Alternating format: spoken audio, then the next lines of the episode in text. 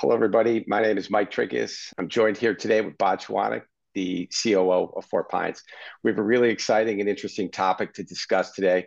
But before we get started, I just want to mention that we love questions, so please don't hesitate to ask them. The more interactive, the better. So with that being said, Bob, thanks for joining me today. Uh, to kick things off, why don't we start off with with your background? I think it'd be great for everyone to to know a little bit more about uh, about who you are. Sure. Uh, I have a little bit of a strange background for uh, fund admin. Um, I'm an engineer who uh, worked, gosh, 15 plus years in electronic manufacturing. So uh, started off designing uh, electronic products, went into designing processes, uh, went into running factories, mostly overseas, you know, global supply chain, all that kind of fun stuff. And the last five years or so, I um, I got into contract manufacturing.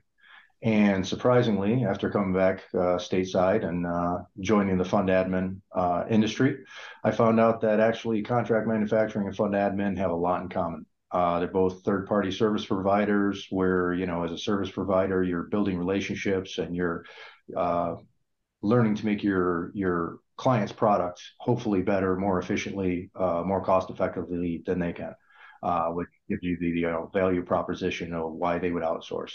So um, it's been an interesting transition. Uh, I find that, that most of the things I learned through the rest of my career have applied to this. And like I said, you know, I've been in uh, fund admin now since 2014. Great, thanks. Yeah, certainly an interesting background to roll into uh, to fund administration and and the parallels based on some of the discussions we've had over the years are really striking. And uh, and it's it's great to see how there is that crossover despite being in two very different industries. Anyway, uh, thanks, Bob. Um, let's get started. So I'm sure everyone that's on the webinar is familiar with the accounting shortage in in the market that that we're currently experiencing. It's been well publicized in, in major news um, uh, outlets. You know, the bad news is in, in some ways it's not going to get any better if you look at enrollment across accounting majors across uh, our universities here in the US, that's also down. So the industry is, is really coming to a crossroads um, to, to how we go about and, and what does that operating model look like as we move forward. But at the end of the day, that's really just the fund admin's problem, right, Bob? Uh, well, it's fund admin's problem until it becomes the GP's problem. You know, if your fund admin starts uh, making mistakes, starts missing deadlines, uh, then it becomes your problem. Um, and you know, in addition to the the shortage, you've also got you know all the regulations now. Um, there's you know more talks about increasing burdens of regulation coming down the pike, which is just going to uh, put more pressure on staff. So short staffing and that type of an atmosphere um, isn't a good thing. Uh, also, you know, it becomes the GP's problem if um, if they're trying to shadow their fund admin, which a lot of firms still do. Um, so now, not only is your fund admin having difficulties finding accountants, but uh, you need accountants to shadow them. Um, so this is, you know, this is the type of scenario that we're seeing recently, and why we're really seeing a, you know, uptick in um, the use of uh, co-sourcing to solve the problem. Yeah, interesting. So co-sourcing that may be a term that um, some folks are familiar with some folks may not be familiar with that term. So if you don't mind, can you take a second, take a second and define what co-sourcing is? Sure, sure. So co-sourcing is when the uh, manager licenses the fund accounting platform uh, themselves. So this way they they own all the data themselves, they own the system themselves, and basically what they do is they provide uh, logins, they provide licenses to the fund admin, so the fund admin can uh, go in there and uh, do their work. But it ensures that they're not 100% um, you know reliant on the fund admin for absolutely anything everything. Okay great. So that's that's a working definition that we'll all sort of use as a basis while we talk about it on the webinar. And you know what i'll what i'll also offer is if we have some time towards the end of the webinar, we'll go into some of the advantages of co-sourcing that we've noticed over the years.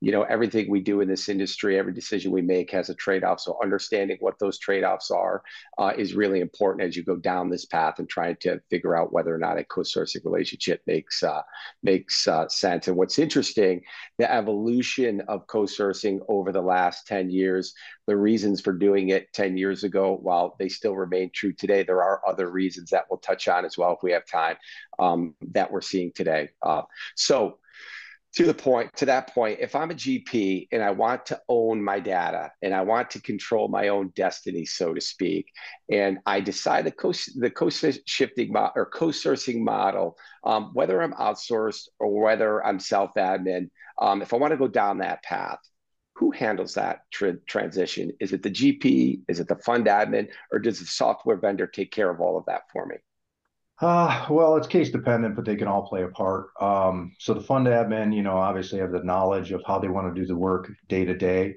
um, but they may not have the resources to dedicate to the full migration and system setup.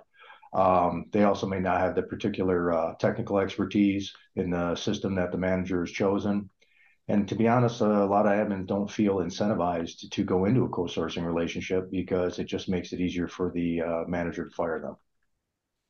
Yeah, that, that's an interesting point that I've talked to a lot of folks with over the year. I think years. I think one of the advantages in um, is is co-sourcing aligns the GP, the software vendor, and the fund admin in in in the same direction. Um, you know, and, and so you might be asking yourself, well, why is it easier to, to fire or get rid of or move on from your current fund admin? Well, it's literally as easy as turning off a license on Friday and turning a new one on Monday. Now, in practice, it's obviously a bit more complicated than than that, but in theory, that's what you're doing. You know, I think one of the other things I talk about a lot in that scenario is one of the challenges in this space is, is being committed to a data migration process. And in a co-sourcing relationship, if somebody, if a partner isn't delivering for you on the fund admin side, uh, you take that data migration off the table in a co-sourcing relationship. And that's historically one of the biggest mitigating factors as why folks don't want to move um, their their you know from one service provider to another. Um, with co-sourcing, that eliminates that challenge and risk altogether. So um, it's an important, really, to think through all of these little details.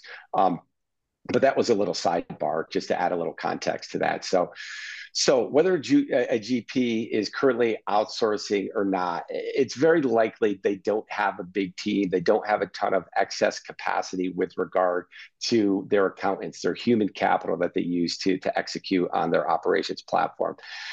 Um, so that likely means that they don't have people to move the data into a new platform. So how how about the software vendor? Are they the best folks to handle that data migration and movement into a new system? Yeah, well, you know, the software vendor can do it obviously, um, but their main business is building the software platform, maintaining the software platform, and they usually don't, you know, want to dedicate a ton of time into doing a, a big custom implementation um, which is really what a lot of PE shops need need because you know they all do business a little differently. So you need it really uh, set up uh, custom for your business. Um, in these cases, you know, a lot of times the um, the GP or the software vendor will bring in an implementation partner that can uh, that can help with that transition. Okay, great. So they basically bring a consultant. They're familiar with the platform, and they they they work through an implementation plan. They help you get the data. Maybe not reconcile the data that typically falls on the GP.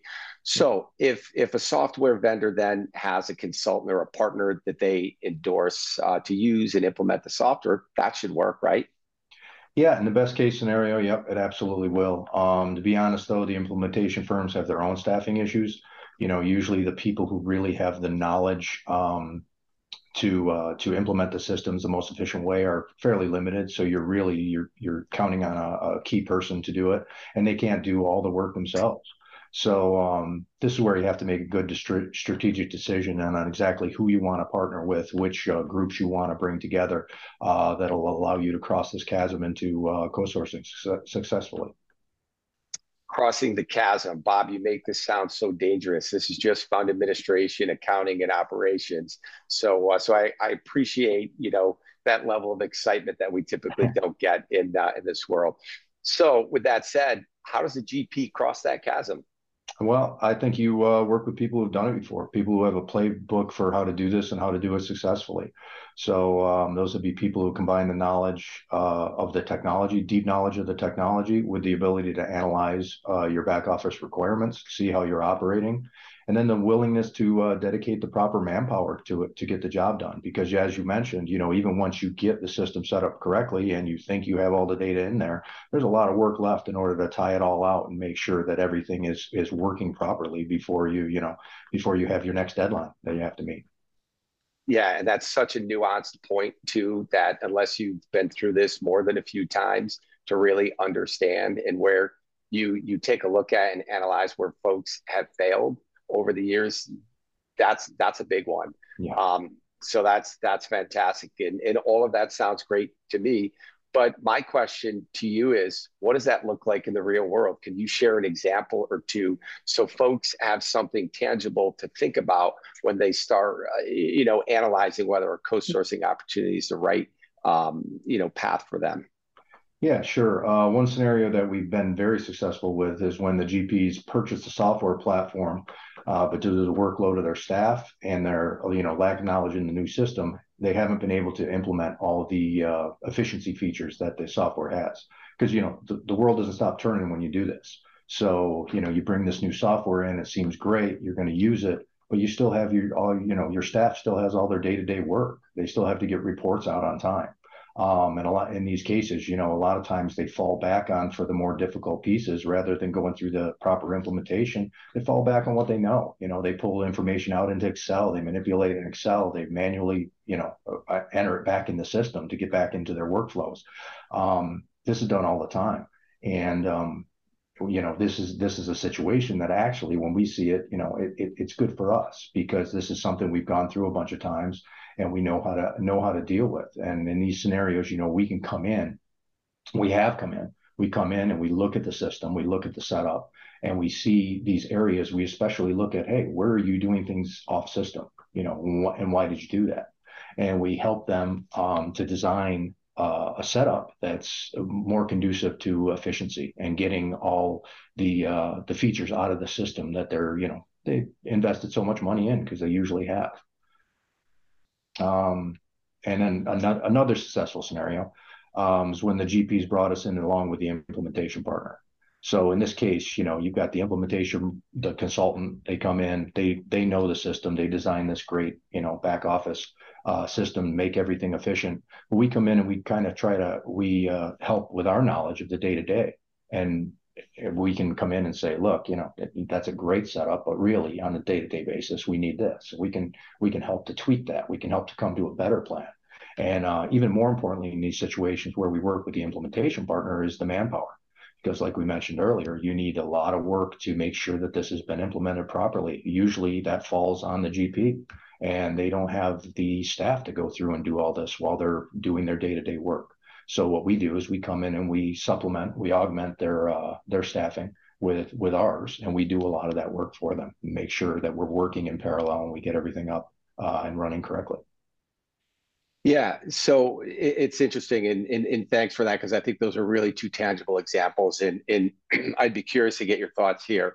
So the way I look at it is, you know, the role that a fund administrator can play that is um, that is a bit different both than the the uh, software vendor and say a consulting firm is or a GP if if if they're not uh, outsourced and they want or if, if they um, want to do this work themselves instead of bringing in a consultant is we have the benefit or fund admins have the benefit of understanding both the operations the complexity around the operations as well as the power um, of, of the system because sometimes what we'll, we'll see with software vendors is they'll focus on certain aspects of the system but in everyday life the application of that piece of the system isn't nearly as as important to the execution of deliverable deadlines and things like that whereas if you go on the other side if you go to the gp the gp knows all of those nuances really really well around their operations but they don't know how to necessarily use the system so a fund admin can act as that bridge that connects those two worlds together to say, hey, well, what about this or what about that? And this to us is, is a really powerful way to connect your operations with your software so that you create efficiencies, automation, and connectivity to the best tool within that platform that allows you to execute in, in the best way. Is that, is that a fair way to, to sum it up? Absolutely, yeah. Along with again, along with the manpower to be able to make sure it's all right and do all the checks that are necessary at the end to make sure you can implement. Yeah, great.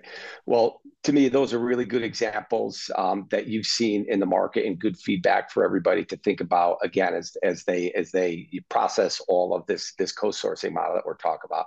In terms of making a decision to go down a co-sourcing path, how long does that typically take? What do, what do you see, or what's your experience in that regard? Yeah, well, um, you know, these implementations can take a while. Um, they're, you know, probably to do it properly, a good three to six month implementation. So, you know, I don't, I don't want to say that you, you know, you need to get into it uh, immediately, but you probably, if you you think this makes sense for you, you probably need to start thinking about it fairly soon, um, because the implementation there is there is a runway there, um, and you know all the things we started off talking about the accountant shortage the regulatory burden you know that's only going in one direction. The accountant shortage isn't going to fix itself anytime soon. And you know regulations generally only go in one way. The burden's going to increase. So all of that is going to squeeze staff. So if you really you know you want to make this transition you probably ought to start looking into it uh, fairly soon.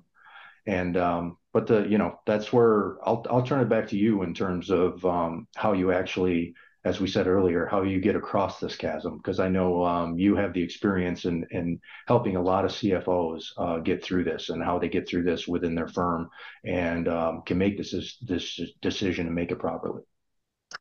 Yeah, it's it's it's a good question, and you know we've been helping clients with co-sourcing uh, for about a decade now. We've had a lot of success, and you know it's been an interesting evolution with regard to the reasons for co-sourcing. I think those uh, reasons continue. That list continues to get uh, larger and larger as um, you know the market changes, and it's really redefining how GP should be thinking about and managing the risk profile because that's a big part of it uh, as well. And I'll get into that in a second. But you know, we first started out with co-sourcing, it was hey, let's let's upgrade our technology uh, stack, what we're doing, this, this the QuickBooks world, um, you know, the Excel world, this was great when we are a hundred million or two hundred million dollar firm, but now we're multi-billion. So we need a be- better technology solution. You know, it was then well, we want to integrate some of our data across some functional areas. You know, the IR folks need access to the accounting data. So is there a platform where we can all pull from the same world? Um, you know, and even back then, uh, we would talk about it's easier to move on from underperforming service providers. And all of those reasons remain true today. But there is an evolution in terms of what we're seeing in talking about with, with CFOs today. I think, you know, the reality is what we're seeing, we're seeing a massive push towards data and this integration across not just the IR group and the accounting group or finance group, it's really a firm wide integration around data because let's face it, cash will always be king. And, and for those that are a little bit older on, on the webinar here, will probably remember that phrase from the late 90s, early, early 2000. Cash is always going to be king. But today, data rivals cash. Everybody wants access to data. They want to automate it. They want to integrate it. So to me, data is our 1A uh, to cash. Um, and those are strong reasons as we as we look at how to integrate different platforms, um, connect platforms to to move that data that everybody so so wants to uh, to get access to. You know, the reality is today regulatory pressures are much greater than they were 10 years ago around data. Well, what's a good way to address some of those pressures? And what are some of those pressures? Well, some of those pressures are the SEC is has proposed getting information to them at a much faster velocity than we've historically done. And in, in a non co sourcing relationship, you have to depend on folks to get that data to you. In a co sourcing situation, you have access, full access to the system to go get that data so you don't have to wait on people um, to get it for you. So that's a really um, big advantage in a co-sourcing relationship.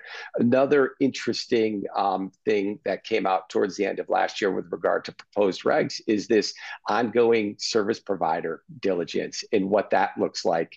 Um, one of the things that they focused on was putting in mitigating strategies around um, your your service provider. And to me, what better mitigating strategy can you put in place than having direct access to your data, having direct control over your data at the end of the day. So those are really two big reasons today that we're seeing that are very different than say seven to 10 years ago is the regulatory pressure around um, um, you know your data and how you get access to it and the things that you have to do so those are some of the you know reasons that that we share with folks as to why co-sourcing makes sense and some of i think you know as a cfo goes and, and speaks to his managing partner the discussions that they're having around that so let me see here we've got a couple of questions uh, i like the questions so thanks thanks folks um, so Bob, I'll throw this out to you, and if you have a view, great, jump in there. And if I do, I'll, I'll mention this as well.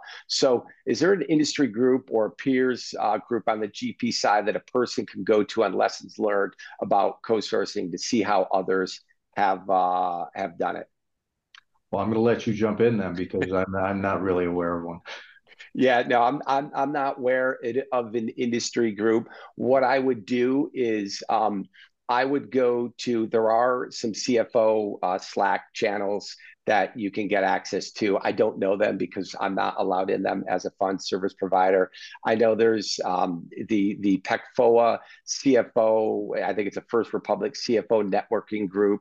Um, I would go to anything like that and and ask the question. You're you're bound to get an answer from somebody, but that's that's where I would start to um, you know, to go to answer that question. Um, here's a good question. Is there an ideal profile for a, a co-sourcing client? Uh, ideal profile, I think um, ideal profile would be one someone who has already implemented a system um, who has is now looking into outsourcing. So rather than thinking about you know as most people would, turning the data over to the admin. How do I implement this? How do I get everything into the admin's admin's world? Um, you got a different thing to think about now. If you if you like your system, you're really just looking for the admin and have your admin come in. And then, as a scenario I mentioned earlier, hopefully an admin that knows the system well and can actually help you uh, get better use out of it.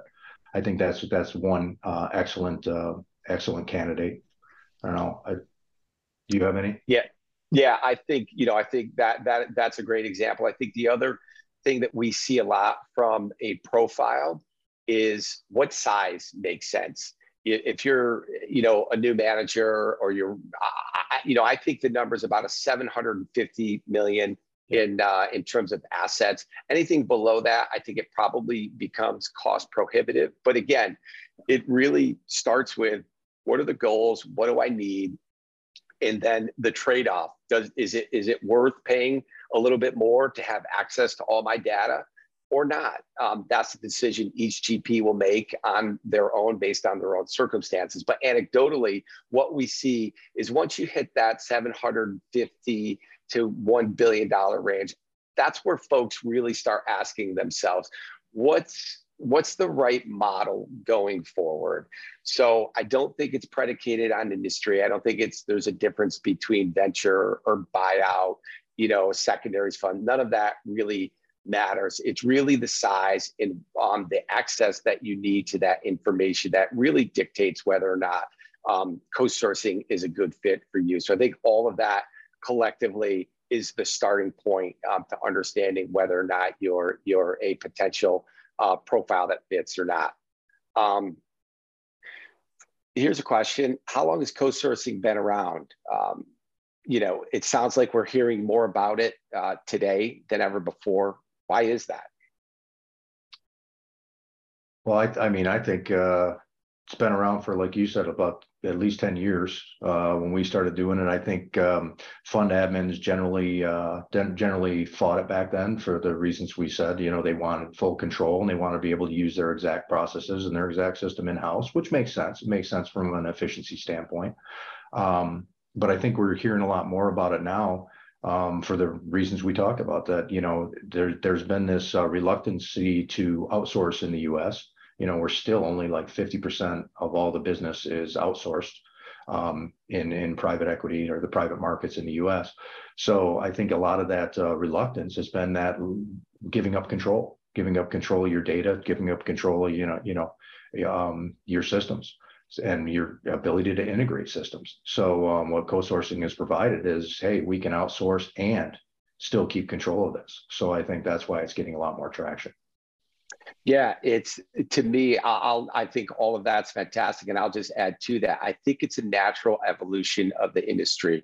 If you think about the world that we live in, 10 years ago, we were 30% outsourced. We were very set in certain ways. That model continues to change, continues to evolve. And if you think about what is the best world, is it outsourced? Is it is it self-admin or is it a combination? I look at co-sourcing, quite frankly, as a combination of both self-admin as well as outsourcing. So to me, you you try to put the best of both worlds forward. So when I look at co-sourcing, it really is the evolution of the market that we're in and, and seeing that that hybrid of the two come together. And that's what's it's uh, is is exciting to me when I think about the future and where all of this is going.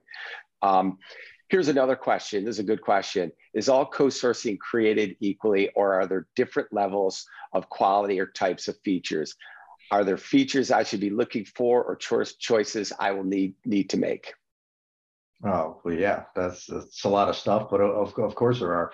Um, I think I think the first thing you know you want to look at when you look at co-sourcing is basically uh, regardless of who does it, as we talked about earlier, whether it's an implementation partner, whether you handle some of it yourself, whether you bring in an admin or the software vendor to help.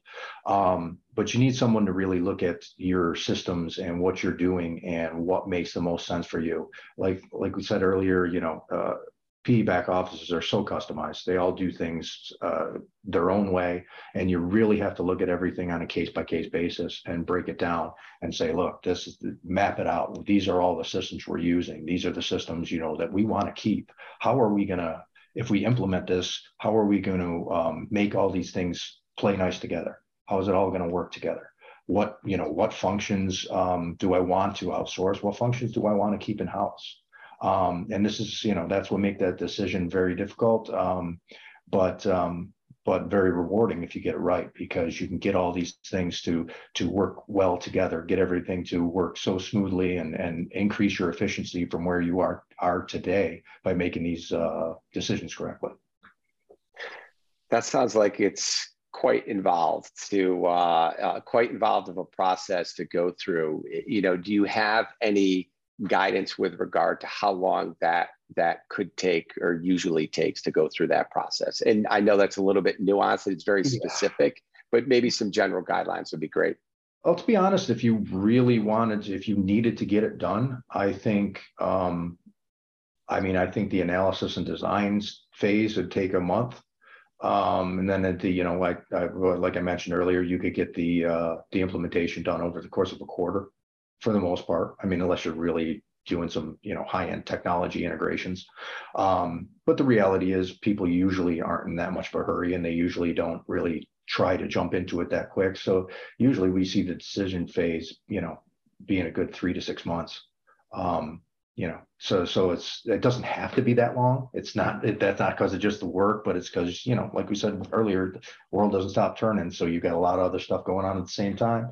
So um, it takes a little while to get this all mapped out and and, and make the decision. Yeah, um, fantastic. Just staying on this theme quickly. I know we're we're we're running out of time here, but what you just described, who are the parties involved? Will you would you involve all of the parties, the consultant, um, the software vendor? You know, if there's a fund ad, the uh, fund admin, the fund admin, as well as the GP themselves. You know, uh, or do you think it's just the fund admin? How, how does that work? Maybe give a little context there.